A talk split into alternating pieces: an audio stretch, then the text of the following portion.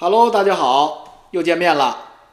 今天呢，大老王换了个造型，这个头发理了，这个衣服也换了。这个是大老王平时真真实的造型啊。平时我在加拿大就是这个样子。这是一个加拿大农场版的野生走地大老王，农夫版的啊。这个头型就是一个墨墨西哥墨西哥头型，基本上老外这个印第安人这个头型啊，怎么样？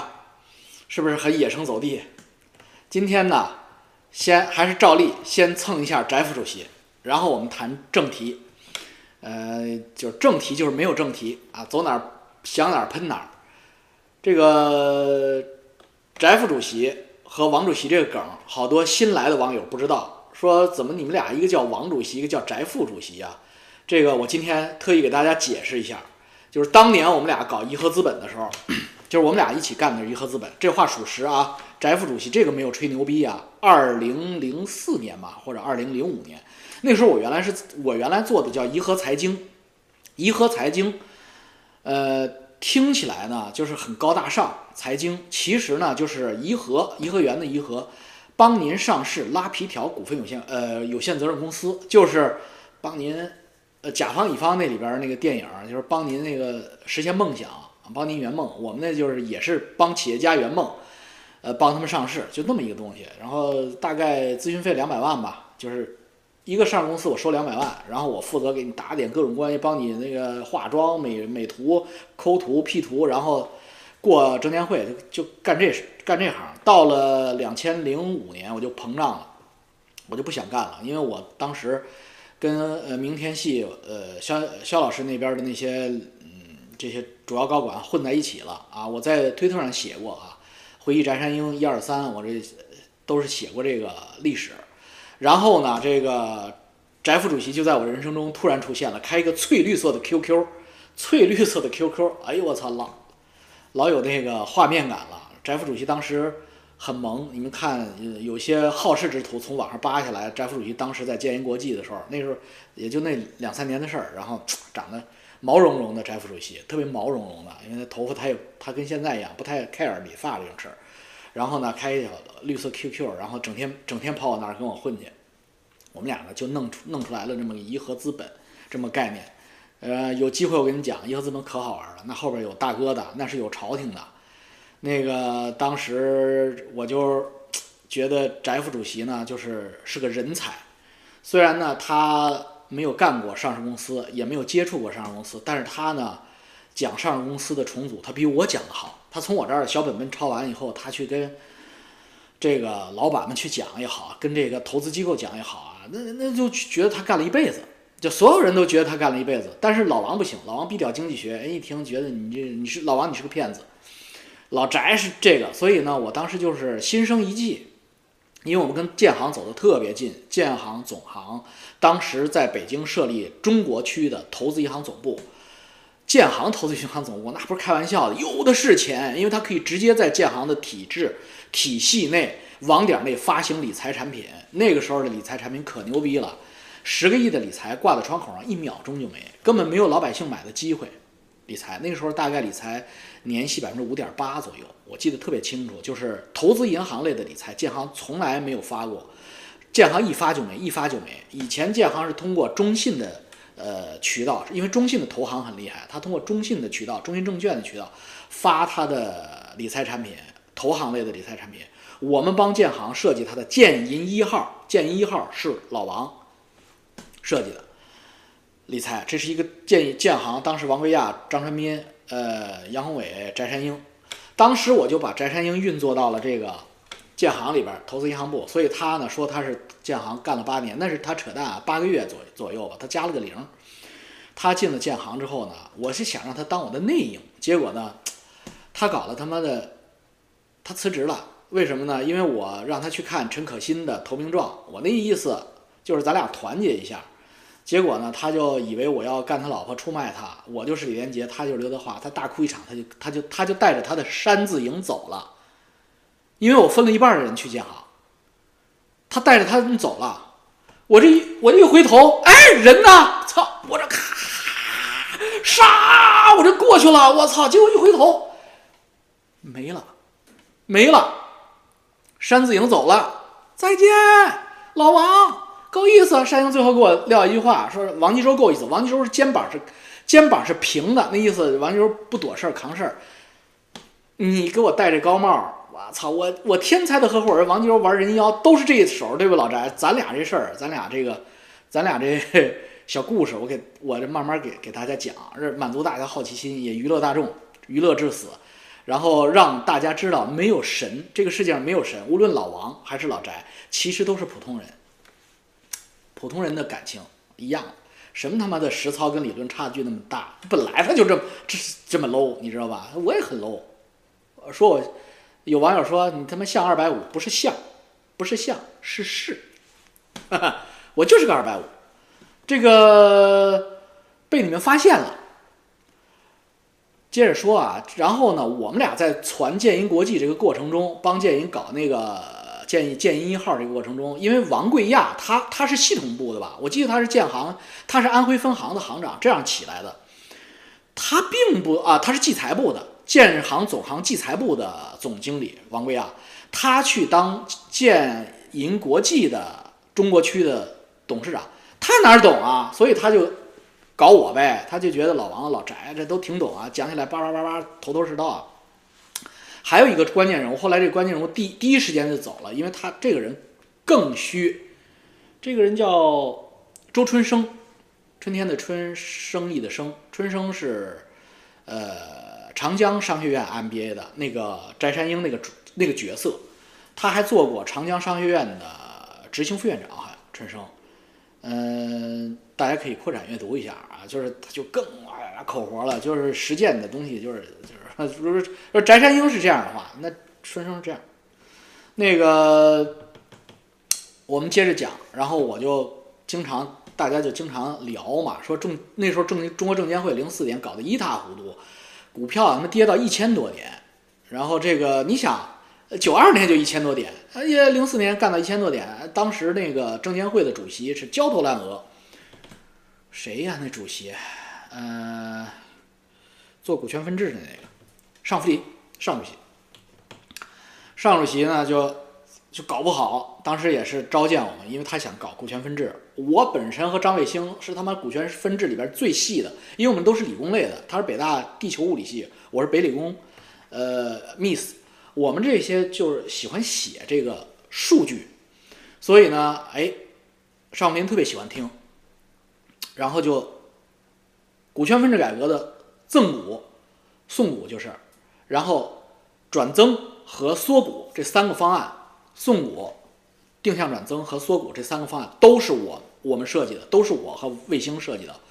为什么后来我做上市公司重组的时候开始用捐赠资产、转增股份？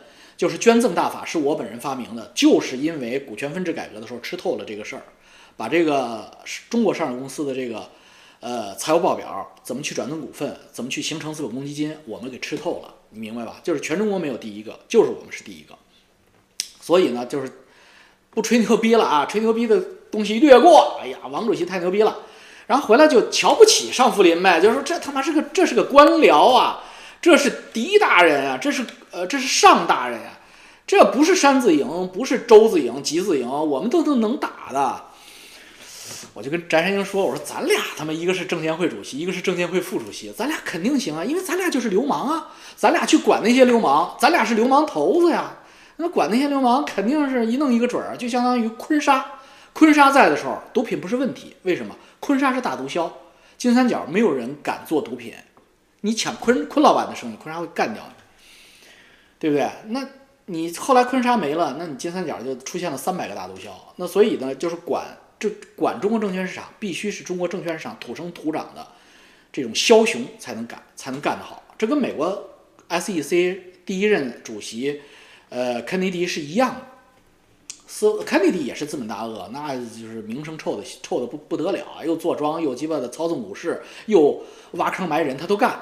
他所有的他都干啊，那个，然后就来了这么个梗，王主席是这么来的，翟副主席是这么来的。你说这个梗都二十年了，所以我就拿出来说，不是我是官迷啊，我哇，我确实是官迷啊，我当时是官迷，现在就是拿出来当成一个笑话来谈。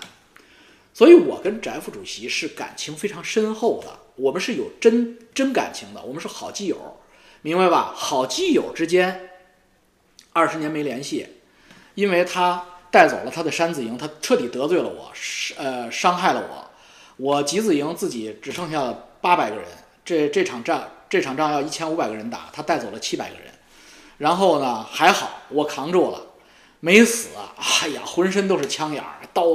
剑扒了，然后那个朝廷过来的监军大太监叫潘子细，这个王八蛋就是潘啊！我就不是问这个潘太监，那个山鹰不敢说啊。潘子细，哎呦，给我参一本，我操，弄差点弄死我。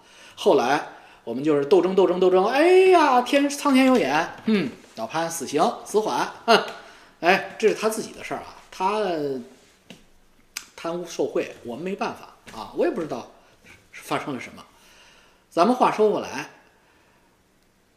山子营就这么走了啊，然后呢，集子营呢就自己扛下来了。后来我们就做，呃，我自己大概做到一一年、一二年，我就移民走了。因为为什么移民？当时我也写了一博博文，就是那个给主席戴了，习主席戴了一个那个 V 呃呃 AR 那个眼镜，那个那是不是我画的？那是《经济学人》杂志的封面文章啊，就是我。因为当时我接触了这个中南海的这个核心层次，包括咱们耿大哥啊什么的，这后我一看，我操，这完了，这这个方向要改啊！而且当时薄熙来也是很很蒸蒸日上的，也不知道薄熙来当时到时候上去之后有多惨。因为薄熙来当时是薄熙来比咱们习主席要狠得多，薄熙来当时放出话来要杀二十万的，三十万还是二十万？他真的是放出话，他说中国必须要杀掉二十万到三十万，然后才能够走新加坡之路。他是要走新加坡之路，我当时就在，我就在北京掰手指头，二十万，哎，二三四，谁？那谁？那谁？哎，我好像在里头，我操，走了，走吧，移民了。后来呢，习主席上来，我还当时还觉得习主席上来，我们是不是有希望了？后来发现习主席跟跟。跟那个博主席，他好像是一 一路货，咱他妈一个是玩阳谋，一个是玩阴谋，他们两个两个人都是红旗下的蛋，都是呃青少年人格形成期在文化大革命，所以他们两个都是左臂，所以他们就是方式不同，这个是不杀人或者杀的比较少，那个是直接咔咔咔都摆好人头都给摆好啊，以后就是数好人头啊，以后都给我听话啊，所以呢，翟副主席和王主席的典故就是这么来。啊，我们俩的激情是四射的啊。他呢，因为我这一移民之后，我就不说话了嘛，我也就锁推啊，什么博客，你看新浪博客我就删掉了嘛。呃，那为什么删呢？我得插一段，就是因为薛蛮子出事儿了。因为我当时在新浪博客嘴也不老实，我也老想推动一下这个，推动一下这个所谓的资产阶级民主，我老说一些共产党不爱听的话。然后在我前面那个遥遥领先的就是薛蛮子老先生，呃，蛮子我应该叫人家大哥。薛蛮子，薛蛮子是正儿八经的红三代啊，红二代，人家比翟山鹰含照量要高的。蛮子他父亲，我要是没记错的话，他老爷子是国家经委副主任，人家是国家经贸委副主任。国家经贸委是小国务院，国家体改委衰弱之后，国家经贸委取而代之。朱镕基老板就是国家经贸委的。你知道吧？国家经贸委就是朱镕基老板的班底，原原班禁禁卫军班底，所以人家是国家经贸委的副主任，那是真正的超级副部级，含金量最高的镶金边的副部级，呃，是根红苗正的红二代。然后满子呢，就大哥呢，就从国外回来，他就受了西方感染，他就他也想，他就觉得西方这套体制，包括我现在，我们就完全是一样的感观感嘛，因为你走了人生这一条路，回来之后。呃，世界上没有完美的制度，但是西方的制度，目前英美的制度就是最好的，人类最好的制度就在这儿。大家你近贴近看，它非常的公平，底层的人也不也没有那么卷，也没有那么垃圾，那么眼睛那么放着贼光的张献忠，呃，顶层的人呢，也都基本上都能够收敛啊，有有条条框框互相制约。所以呢，他是人类能够找到的最好的制度。所以蛮子大哥当时就是新浪大 V，我是花钱买了二十万粉，人家是真真正正一千二百万粉，天天在那儿写一些这个推动这个法治民主的这个东西。然后呢，当时的共产党是二零零三年吧，二零哎呦，二零一三年，这就二零一呃对，二零一一二年一三年那时候习还没上来，权力在胡的胡温这这波人手里，上海帮和胡温手里，他们也是想跟国际接轨嘛。你看胡温那那个那个那个造型，他就是一个知识分子，包括老江就更江派就更更别提了，他整个就是想 copy 西方的经济制度，但是又保持自己的权利嘛。然后呢，他们就什么呢？他们就玩这个“顺我者昌，逆我者嫖”。郭德纲这段这段话是有来源的，就是蛮子大哥。蛮子大哥写这个共产党当时没有什么山巅啊，没有什么乱七八糟的口袋罪，就窃听风云，窃听风云。哎呀，窃听！为什么窃听蛮子大哥呢？因为嫖娼这个事儿，卖嫖啊，一对一没有什么大事儿，罚款走人，你知道吧？不算什么大罪。但是，一对二，一对多，一人对多人，什么一一一男对多女，一男对这是翟翟翟主席那个王八蛋那那那那套嗑，就是流氓团伙，就是流氓团伙，他性质不一样，他是有期徒刑五年，所以就一直等着蛮子蛮子这边的录音，就是出现多人大合唱大合唱给他录，录他能录能有一年，后来时机成熟了，收割了，就把。老薛给顶到中央电视台认罪去了，那真是人格侮辱，奇耻大辱。所以老薛现在出来了，我看他也开推特了。这段大家都知道嘛，当时在新闻联联播就很 surprise，因为大家玩都挺凶的。如果要是他这么干，老薛能干的话，那所有的人都能干呀。而且你还说不出话来，你说不出任何话来，因为当时香港有个议员叫何伟图，那就是也是那民主派的议员，在东莞就被。嫖娼了嘛？然后因为人嘛，男人嘛，都都容易犯这个错误，谁能免俗呢？他在东莞嫖娼，然后人家骂完共产党来东莞嫖娼，人家就给他捉了，判了他六个月，让他做圣诞树，他就哭。哎呀，因为他是公子哥出身，他哪做过圣诞树啊？那干个体力活儿。然后回香港召开记者发布会，控诉共产党耍流氓，让他做圣诞树，没有人帮他。为什么没有人帮他？美国也不说话，英国也不说话，呃，主流香港的民主圈也不说话，他的政治仕途就完蛋了。因为这个顺我者昌，逆我者嫖，他是国际 common law。你在美国，他也是丑闻；在英国，他也是丑闻。所以那一代共产党，他也确实是德匹上，他高山仰止，顺我者昌，逆我者嫖娼，已经是共产党能做到的，就是天花板了。现在就比如说天花板塌塌了，现在到地下室去了。二零一零年大概就这么个状态，所以我们就移民了。移民了之后就大家不说话了嘛，就不说话了嘛，就是退休了嘛。哎，翟副主席以为我死了，黑山老妖被燕赤霞干死了，一定是，他就开始分头蹦迪，坟头蹦迪，你要蹦的有分寸，你怎么能说那我贴出来了，老王贴出来了，他说我那个什么搞人妖，搞什么男的女的半男半女的，为什么呢？你这鸡巴坟头蹦迪，你就有点过分了，你就你知道吧？为什么这么都是坟头蹦迪？有的我们就能忍，有的我们就不能忍呢？公开的已经已经大家都知道的，当然你能 公开的就就是这些东西，你没有证据，你胡说八道的，你就不能这么蹦迪。黑山老妖没有死，他这是他没想到的，你知道吧？他这红坟头蹦迪，黑山老妖就生气了，哗哗棺材一扒就出来了。妈，翟主席现在你看，你看翟主席现在直播，你看他的眼神，哎呦好怕。为什么？哎呦，仓皇！为什么？因为他知道吉州出手狠，因为他看见过我，就是我在沙发，吉子营是从来直接冲阵的，山子营是在后边，哈哈哈，嘿嘿，加油加油，都是他妈天上人间招来的嘛，人呃不是人间人间来的嘛，这个他妈的天上下凡到人间的，他那些都是人家都不接地气儿的，明白吧？吉子营不是，吉子营都是打出来的，所以他知道我出手狠，但是。我现在呢，就给山鹰做个隔空喊话，你不用着急，我要养着你，我要养着你，我不会把你弄死的，我不会把你的肉帘弄破的，我一定让你弄到五十万粉，山鹰你一定要五十万粉，五十万粉我再来收割你，我不去你的直播室捣乱了，因为我我也很同情你，我看到你的眼神涣散，呃揪着心，我去你直播间会看的，但是我告诉你啊，山鹰，你非常了解我山鹰，这个事儿肯定没完。你不要以为，就这就像我向理工大学捐了两百万，他们给我吃完了，也以为黑山老妖死了，好开心，一妈疯坟头蹦迪，我操！我前几天我就在推特上说了一句，吓坏了，龙腾也吓也吓着了。主管常务副校长老李也吓着了。李李校长我不认识啊，龙校长我知道他，但是我们没打过任何交道，因为他们都是新上来的，六零后、七零左右的这波人，还给我发短信、打电话，托温哥华校友会现任的会长传话，甚至通过那个北京理工大学其他的老师啊，跟我跟我递话，就算了，我们一定给你给你个交代。行，老王做事儿讲章法。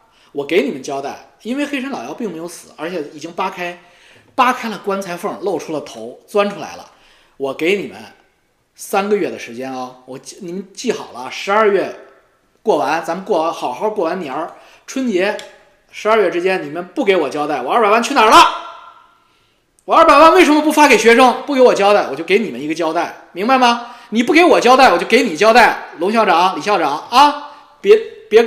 怪我没有提前通知你们，然后还有翟副主席，翟副主席，你要给我一个交代，我要等你，等你涨到五十万粉，等你长肥、长肥、长肥沃、长大，最好之前你给我一个交代，你不要假装看不见，这个事儿不是解决问题的办法，你要给我一个交代啊，副主席，咱们先礼后兵。啊，这个事儿没有完，你不能这么说，因为我我我我女儿是长大了，我大闺女长大了，那你看，哎呦爸爸你你你你，哎呦哎呦太可怕了吧你，对吧？你他妈的，我我年轻的时候是玩，但是我又玩的你那个东西吗？我又给录像给你看吗？你不是一派胡言吗？我神经病吗？我录像给给所有人看，我是不是神经病啊？我他妈我今天敢跳出来干你，就是因为我没有干这个事儿，对不对？山鹰，我给你有我录像吗？你他妈有我录像，我敢跳出来吗？哎呦，你真你真弄到网上去了！我操，轰然倒塌！我得把这事儿捂住。所有的人都没你们没看见，你们看不见，你们看不见。翟成英那天那条那条视频不存在。我现在敢给你截下来，敢给你荡下来，我一定有后续动作。翟英，我告诉你，你把黑山老妖激活了，你得逞了，你的坟头蹦蹦迪非常漂亮。嗯，咱们不蹭他了，咱们今天讲讲，他不是讲的那个美国参议员的事儿吗？咱们也讲讲舒默参议员。舒默参议员六个人到到了北京去见老习，见老王，见完之后做了记者发布会。大家如果研究心理学的，你看舒默他们在美国大使馆做的那个发布会啊，非常经典，是典型的什么？典型的这个事儿弄砸了。什么弄砸了？就踢到铁板上了。六个参议员，这六个参议员，三个民主党，三个共和党。这六个资深参议员在美国可不是一般人，你可以理解他们是他们是中国的那个 level 的，就是中央政治局委员里边的那个 level，甚至是常委旁边的这个 level。他们来这次来说的非常清晰，这次是要做一个 make decision point，就是我们已经到了决定点。这个决定点是什么意思？就是我要继续跟你好，还是你妈咱们就他妈干？这个 decision point 过来的时候。就是这六个人，这六个人虽然不是 top 级的这个美国政治家，但是这个人这六个人是 top 级的政治家的身边的人，而且是非常近的身边的人，都是资深的老朋友。参议员跟众议员不一样，众议员有小丑，参议员基本上没有小丑。参议员是他妈极其牛逼的这种政治上的这种所谓的深层政府也好，所谓什么也好，他们都是根儿盘根错节在一起的。这六个人过来，一半民主，一半共和。这六个人过来就是来探你，探你。就像我从棺材里钻出来之前，其实我是给翟副主席派过这个东西，递过这个话的。这个叫 decision point。decision point 就是先派个人探探你，而且这个人绝对是都是不是自己就是身边的人。我是给翟副主席，我我是给翟主席从推特上，从他的。留的那个信箱上发过私信的，我说山鹰，我是冀州，跟我联系一下，不理我，以为我死了，好吧。我的 decision point 就 make，然后就是一系列轰然雷动。我们用翟副主席和王主席的关系和这场 game 这场游戏来类比中美之间的关系是可以类比的。美国毫无疑问就是王主席，因为他大呀，他强啊。中国呢，就是翟副主席，他以为黑山老翟副主席以为是黑山老妖死了，美中国中南海那那那波那几那几个山炮现在以为美国不行了，你知道吧？他也在坟头蹦迪呢，哈哈哈哈！你看俄罗斯你搞不定吧？呃，叙利亚你看来一趟回去就敢打你吧？哼！派人过来了，你不是在以色列要动手吗？好，你动手了，我这我我知道你在干什么，我过来跟你谈一下，而且这过来的并不是什么国务卿啊，什么这种，哎呀，一过来所有人都紧张的，不是。参议员代表团，舒默带着去跟他谈谈，递个话，我知道了，你要想好到底要干什么，而且美国的这个国家做事儿是有章法的，所有的人都想，哎呀，中国为跟中国干打仗不可能，为什么？就像我一再强调的，我跟翟副主席是好基友，这个美国。跟中国，他以前都是好基友啊！你想，这个基友，他他比我跟翟副主席还要基呀。中国、美国以前叫 G two 啊，那中美它是一家的。整个全球化不就是中美的经济融合在一起吗？美国通过中国的这个血汗工厂，使得自己的通货膨胀一下子控制住了。美国人可以用三十年、二十年以前的价格买到他的这个日常的，在沃尔玛买到日常的所有的商品，没涨价。印出这么多美元来没涨价，为什么呢？哎呦我操，中国造了吗？他只要出口呃进口中国的东西，比他所有的东西都要便宜，他抑制住了美国国内的通货膨胀，使得美国国内的中低端的人口生活在一个非常舒服的状态下，全民在享受这个全球化的红利，对美国有大量的益处，然后美国拿手拿资本。搞他妈的股票啊，搞高科技啊，他很舒服。整个国家跟中国完成了一个分工，这是中美共治的一个前提基础，也是过去三十年美国在努力推进，四五任总统努力推进。他们希望当中国有钱之后，这不是基辛格理论吗？嗯，中国一定会发生变化，就是它的政治体制会慢慢的变成西方能够容忍的，即使不是纯西方体制，也是接近于西方体制的一种。西方能够容忍的这样的顺我者昌，逆我者嫖娼类的体制，这个美国是可以的。记住我这句话，美国并不想让中国分裂，想让中国分裂的大国有很多，可能印度啊什么的，日本啊，他都想让中国分裂，但俄罗斯都想让中国分裂，但美国不想。为什么？美国是 boss，美国是村长，他并不想让二村长家分裂，二村长家人脑子打出狗脑子来，对村长一点好处都没有，因为猴山上的猴王已经坐定了，除非。这个二村长来来割村长的脑袋，想他妈的插进去他的这个位置，否则的话他是无所谓的。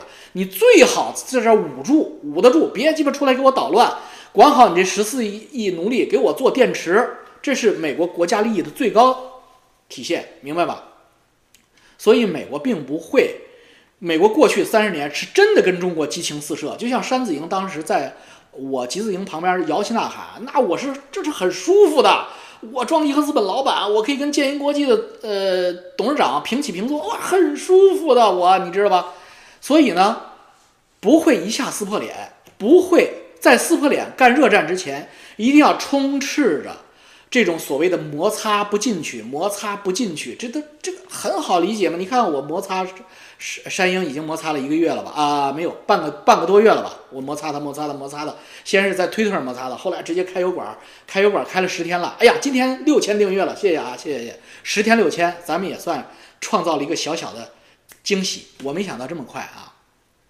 我记得我的好基友马季马巨马阿轰，马阿轰现在是现在人间大炮啊！这个马阿轰，我操！我人间大炮，所有的人都在炮轰他。马阿轰，我操，你这普世价值，呃，巴勒斯坦也是人。我操，阿轰现在，马阿轰现在战斗力极强。马阿轰弄了好长时间才六千多，当时翟山鹰不到几个月，翟山鹰就三万人了吧？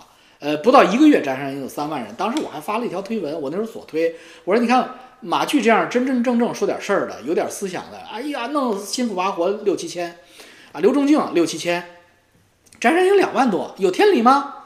翟山鹰能说出什么来呀？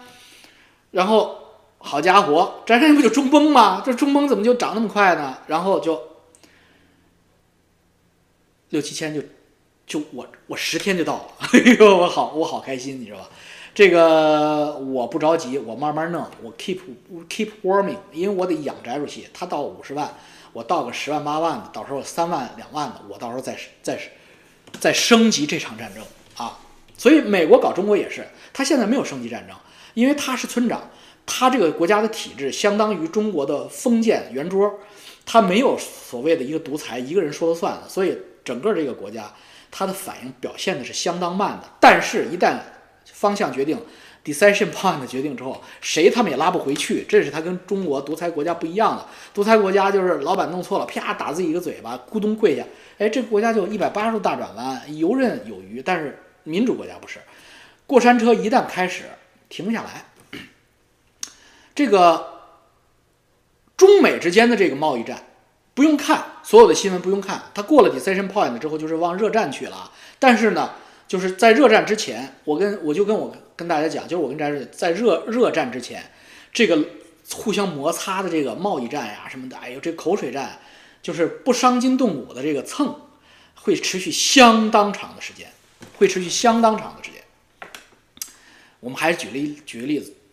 有多长时间呢？我告诉你啊，在我印象中，已经二十年了，二十年了。说老王，你这你就是倚老卖老，你你没多大岁数，你在这装装大瓣蒜，你动不动二十年？哎，你要记记记住啊，零四年商务部，今天是二十三年嘛，零四年中国商务部部长，零三零四是谁？你们记得吗？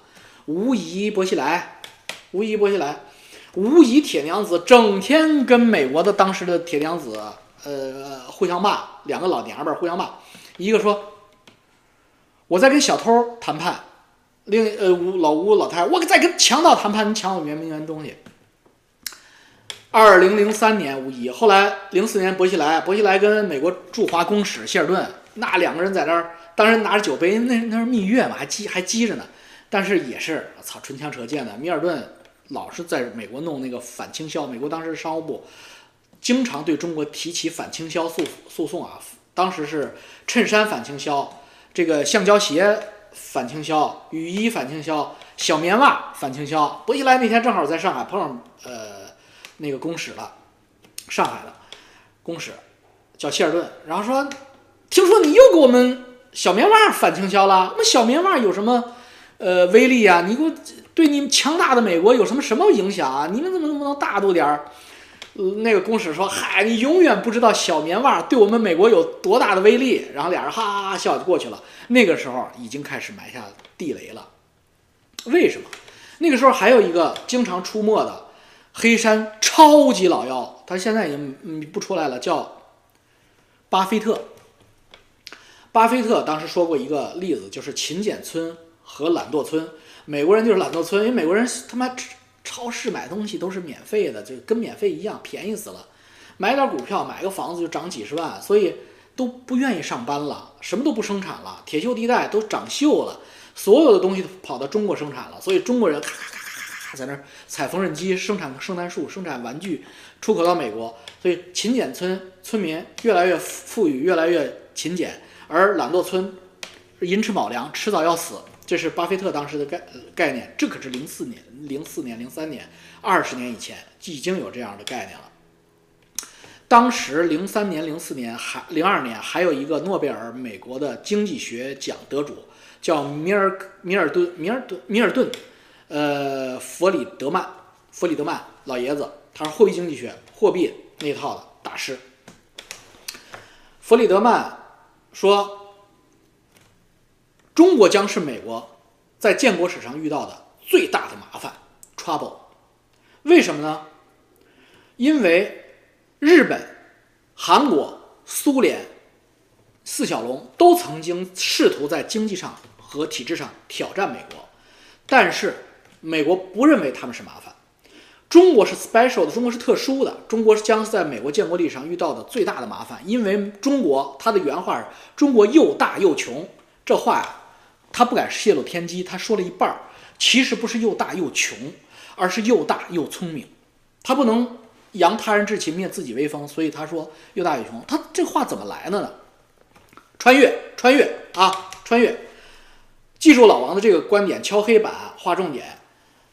地球上不同时空间的两个国家，或者两种人，他们之间的关系，你有的时候想不明白。你可以换算成时空转换，换算成同一个国家、同一群人在不同时间维度上的表现，它是有可比性的，而且很像，如果你生活在唐朝，你是唐朝人，我是现代人，你生活上看起来跟我差不了多少，你穿的衣服也很漂亮，建筑我也有自己的特色，对不对？唐朝和中和现代就特别像中国和美国。你在唐朝生活的再舒服，你在你在唐朝能挣很多很多的钱，有金钱有美女，但是你得一次肺结核你就完蛋了，你都完蛋了，你重感冒转肺结核，因为你没有盘尼西林，你没有青霉素，你必死无疑。所以呢，你在现代的人哗做时间机器过去了，跟你做生意，说我有青霉素一支，能不治好你，你愿意跟什么跟我换？你愿意拿什么跟我换？你愿意用你的一切跟我换？黄金，我大库打开，大哥你拿；美女，操，各种，你拿；豪宅你拿。为什么？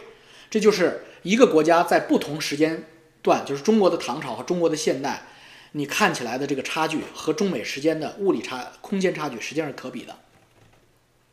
也就是说，你在唐朝平时觉得爽的那些东西，衣服啊、绫罗绸缎呀、金钱美女啊、黄金白银呀，这些什么吃的呀、喝的呀、名厨啊，这些东西都是一样的。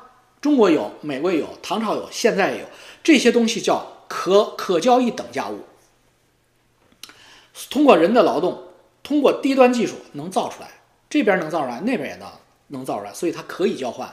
但是，一旦掺入了有高科技含量的，特别有高科技含量的东西，就是你那边完全不可能造出来的，这边能造出来的高科技这个东西，科技进去，它叫不可交易，无无法等价。什么意思？就是刚才我给你举的那个极端的例子，唐唐朝的有钱人，王侯将相，青霉素没有，为了救命，他们活下去，什么都愿意跟你换，就叫无价物。你这边青霉素拿到那边就无价物。美国的东西拿到中国二十年来，它都是无价物。什么东西无价物？波音飞机就是无价物。你有吗？你造出来吗？你弄九幺九，你试试。美国不让你造，你造出来吗？对不对？芯片就是无价物。咵，把芯片一停，全傻。华为那么大个企业，轰然倒地，这就是无价物。那美国和中国贸易战的实质是什么呢？美国和中国贸易战的实质，咱们站在月球看地球，既不是中国人，也不是美国人，既不说共产党好，也不说美国。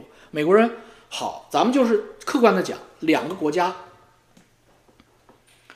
美国不愿意让你掌握它的科学技术，它的高科技无价物产品，这是关键。一旦你唐朝人也有了盘尼西林，也有了手机，也有大哥大，你不需要我了，你绿青山绿水，你人口又那么健康，武德又那么充沛，你那你跟我做什么玩意儿啊？你美国现在那点优势。在这二十年的时间里，就像沙漏、跑冒滴漏一样，不停的在向中国进行转移，对不对？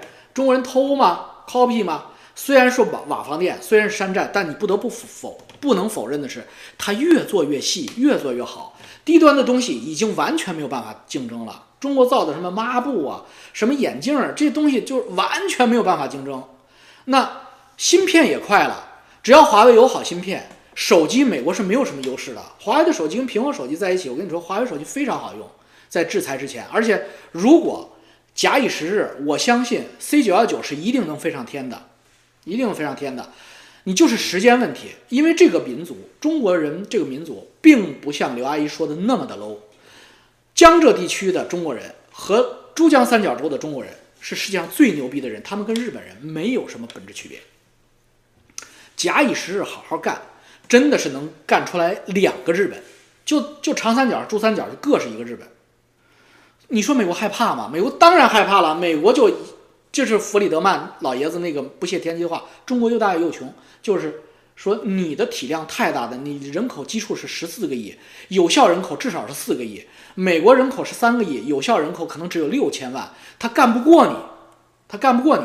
如果你这四个亿都变成了。富足的人都变成了韩国人的平均水平，你就是地球第一，你什么都能造出来，这只是时间问题。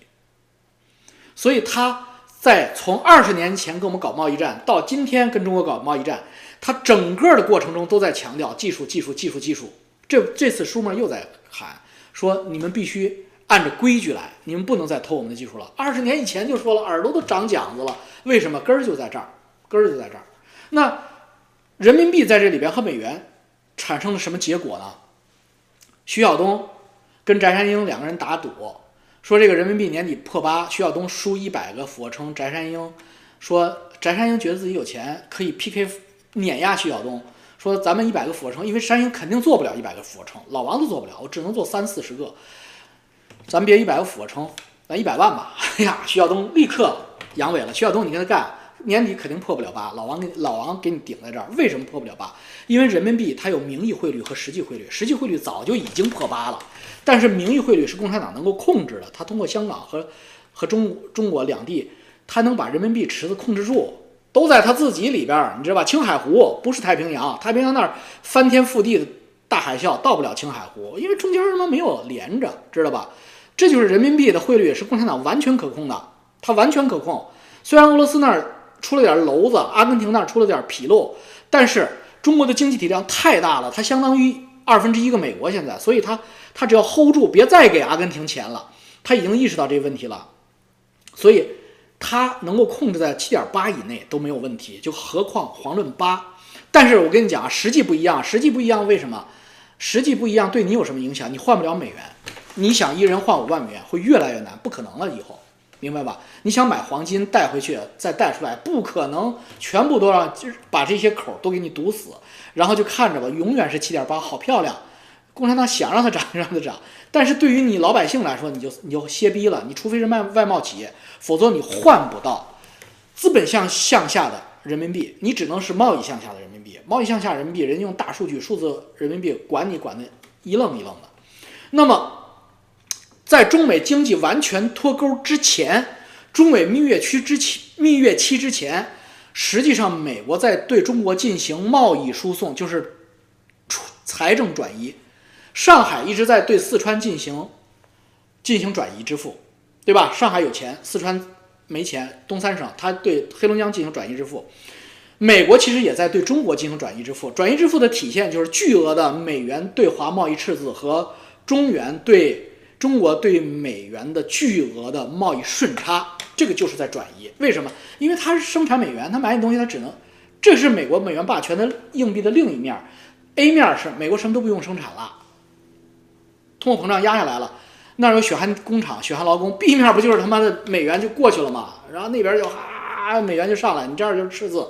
所以川普说：“哎，贸易平衡不可能平衡得了，他妈 G two 怎么会平衡？就像你跟你老婆，你们俩能平衡得了吗？你长根屌，他长个逼，你说咔两根切了，咱俩就平衡了。那你的屌也没了，他那逼里边塞塞个屌，也不也烂坏死了？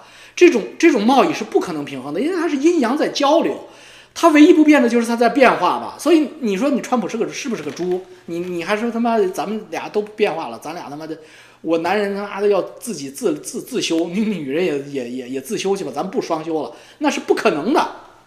好了，那那你说美国和中国，咱们就解中元美元一个中人民币一个一个美元有点乱，你把它等等效为人民币，四川人民币和上海人民币，你上海人去四川的感觉就是物价便宜嘛，吃顿饭好便宜，这一桌子才这么点钱，然后四川人到上海就觉得什么东西都贵。但是这是你的你的假象，这是你的那个神经信号给你传递错误。因为作为一个普通人来说，敲黑板画重点。作为普通人来说，你感受到的就跟唐朝人没得肺结核时候感受到的东西是一样的。你觉得便宜是吃喝拉撒便宜，但是高科技的东西、高附加值的东西，上海才便宜呢，因为那玩意儿都是上海造的，对不对？高科技软件、制药，你四川你搞不了；特种钢你四川搞不了，人家给你运过来就是他妈挣你钱来了。这个就是在中美之间的感觉。中国人去美国就觉得什么都贵，什么都贵。哎呀，一根黄瓜在我中国能买一斤黄瓜，对不对？说一个鸡蛋，哎呀，在中国能买一斤鸡蛋。我那早市儿，我那集贸市场多便宜啊！你这些东西是低劳动成本的、低附加值的，这个唐朝的东西，你到美国买什么东西便宜？你说太对了，手机就便宜，对不对？药便宜。好药便宜，保健品便宜，鱼油便宜，这都是有有科技含量的。包括什么呢？飞机便宜，汽车便宜，这些高科技的东西在美国便宜，LV 包包便宜爱马仕便宜，为什么便宜？这跟上海便宜和四川便宜是一个道理，上海东西和四川东西是一个道理。但是如果这个转移支付不停止，技术交流、技术偷技术，四川人不停的偷，四川人又大又聪明，他们迟早有一天四川人会把所有的东西都造出来，那上海人就傻逼了。所以，同样都是人民币，同样都是人民币，四川的钱拿到上海去，它不值钱。所以呢，在他们在他这个联通之前，四川取得同样的技术、同样高科技产品之前，四川的人民币会不断的升值。它升的不是人民币，四川的人民币不是在升值人民币，而是升值它购买菜单上的东西。它以前只能买菜，只能买小保姆。啪，多了一块，哇，眼镜有了，咵，多了一块，啊，手机也有了，咵，多了一块，芯片也有了，飞机也有了，大炮有，航空母舰有了，星链也有了，芯片也有了，人民币在四川就变得越来越值钱，这就是人民币一定会升值的原因啊！这脱钩之前啊，咔，上海人，咔，咔，屌气了，真的，我操，壮士断，壮士断腕。壮士断腕啊！壮士断腕！美国真要跟你脱钩了，这个不回头点真到了，人民币就开始贬值了。为什么？因为你这个东西你没有造血功能，你这是靠偷才能跟他看齐的。那人家不让你偷了，人家要跟你玩真的了。就像啊，你坟头坟头蹦迪，你把黑山老妖真给蹦出来了，那你完蛋了，那你完蛋了。